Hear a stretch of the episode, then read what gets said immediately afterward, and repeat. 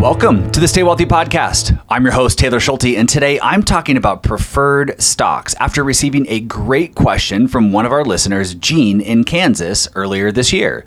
Specifically, Gene was looking for a way to get better returns on bonds and cash and asked if preferred stocks would be appropriate. In addition to answering Gene's question, I'm also breaking down what preferred stocks are, why you would invest in them, and little known risks to watch out for. So, if you're ready to learn all about preferred stocks in plain English, today's episode is for you. For the links and resources mentioned, head over to youstaywealthy.com forward slash 130. When a company becomes insolvent and can't pay its obligations, they go through a process known as liquidation. And when a company is liquidated here in the United States, its creditors, i.e., the people they owe money to, are paid in a particular order. Keeping it simple for today, uh, bondholders are paid first, then preferred stockholders, and then common stockholders. We're, of course, going to be talking a lot more about preferred stockholders today, but really quick, uh, common stockholders are what most of you are familiar with.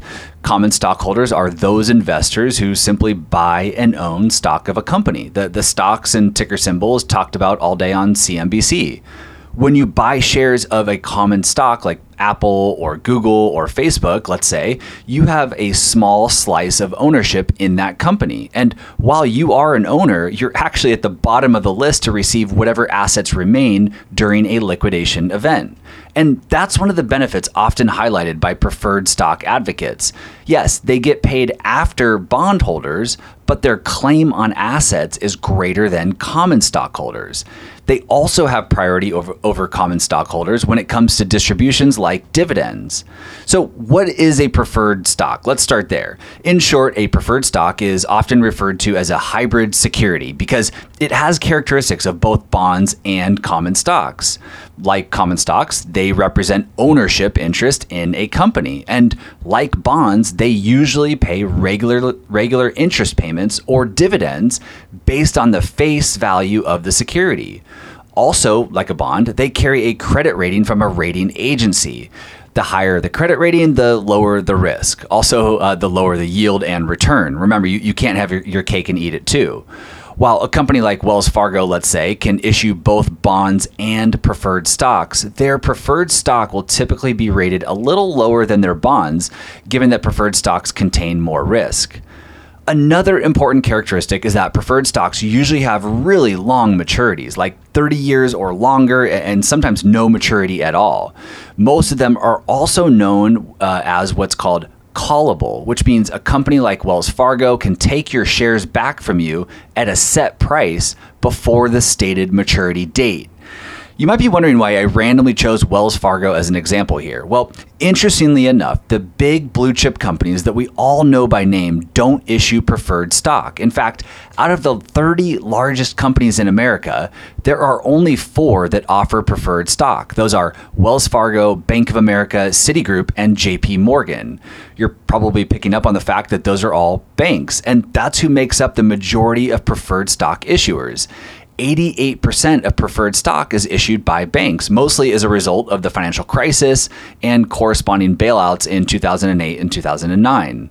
So, really quick to recap where we're at so far. Preferred stocks are kind of like a stock and kind of like a bond. They're, they're a hybrid.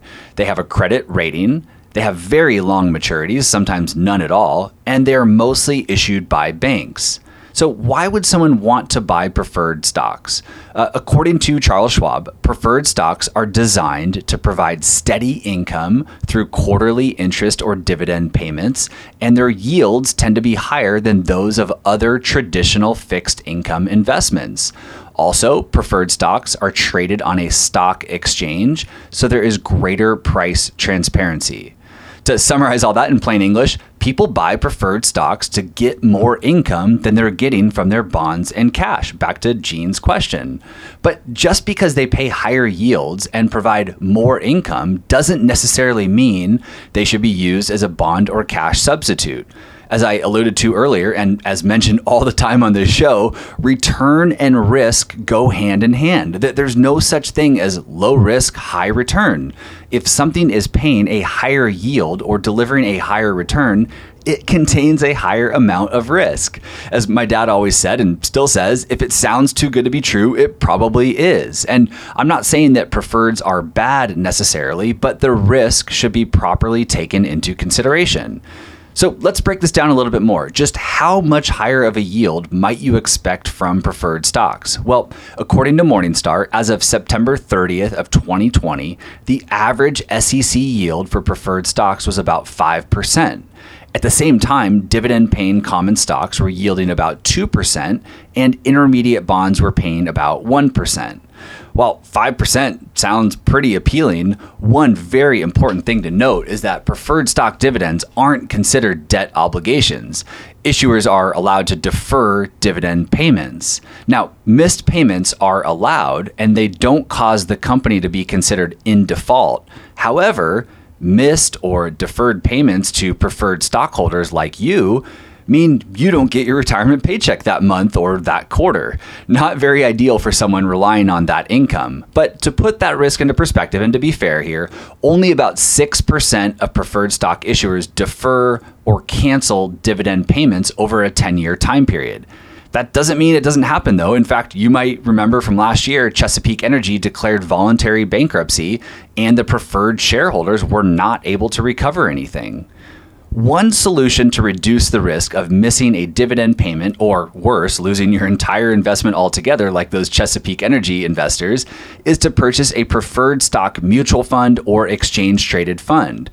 This is certainly an improvement as but as shared earlier, most preferred stocks are banks. So these so-called diversified funds still end up being pretty highly concentrated. Another risk, which is probably the most important to take note of, is that preferred stocks end up behaving more like common stocks during market downturns. In 2008, preferred stocks dropped just over 25%. And last year, during the COVID crash, when uh, the stock market dropped about 34%, preferred stocks were down close to 23%. And that right there should tell you that they are absolutely not a bond or cash alternative.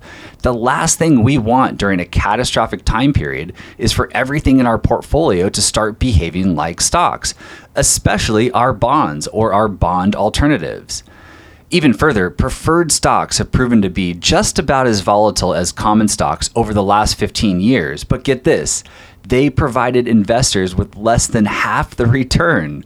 According to Morningstar, preferred stocks had a 15-year average annual rate of return of 4%, while the S&P 500 returned just over 9% each year during that same time period.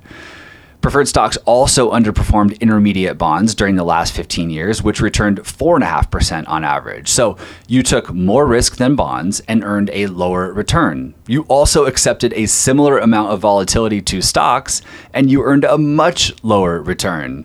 Now, to be fair, 15 years is a short time period, and the next 15 years could look much different than the previous. Due to their higher than average risk profile, preferred stocks could certainly surprise investors on the upside, but I would still expect them to behave like common stocks when things get ugly. For that reason, when it comes to using preferred stocks as a bond or cash alternative, I'm out.